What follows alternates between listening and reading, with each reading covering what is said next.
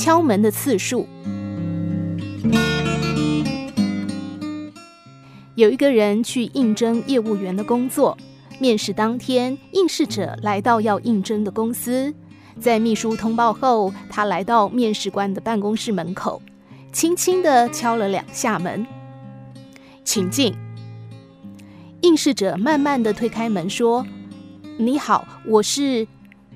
但是他话还没说完，坐在办公桌后面的经理就皱着眉头打断他的话说：“可以请你出去再敲一次门吗？”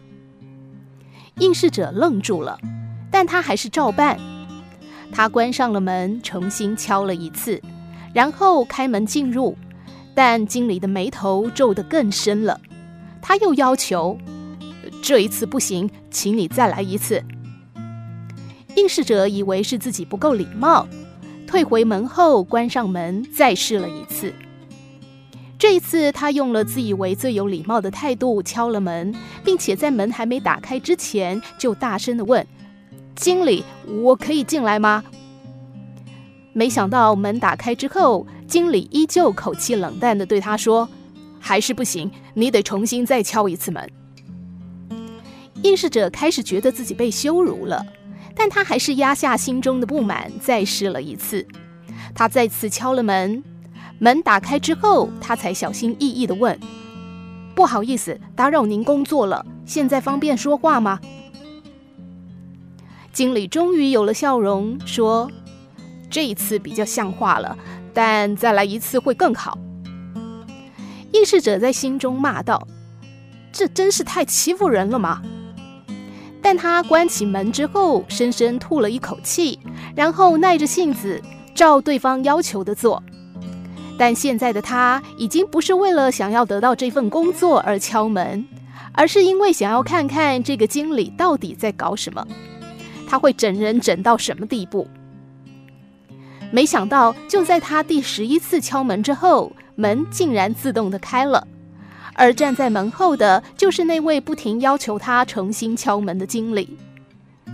他热烈地握住应试者的手，恭喜他得到这份工作，并且说：“做业务员最常遇见的就是吃闭门羹，你一定得习惯，而且你也有潜力会习惯，因为你是所有应试者当中唯一有耐性敲门超过十次的。大多数人的失败只是不愿意再忍一下。”结果却是在成功就要来临的那一刻，输给了自己。失败是不断累积成功的经验和机会。如果放弃努力，那才是真正的失败。发明家爱迪生试验超过一千两百多次，才让灯泡亮了五秒钟。一个年轻的记者问他失败了一千两百次的感想，他淡定地回答：“我一次都没有失败过。”我发明了灯泡，而整个过程刚好需要一千两百多个步骤啊！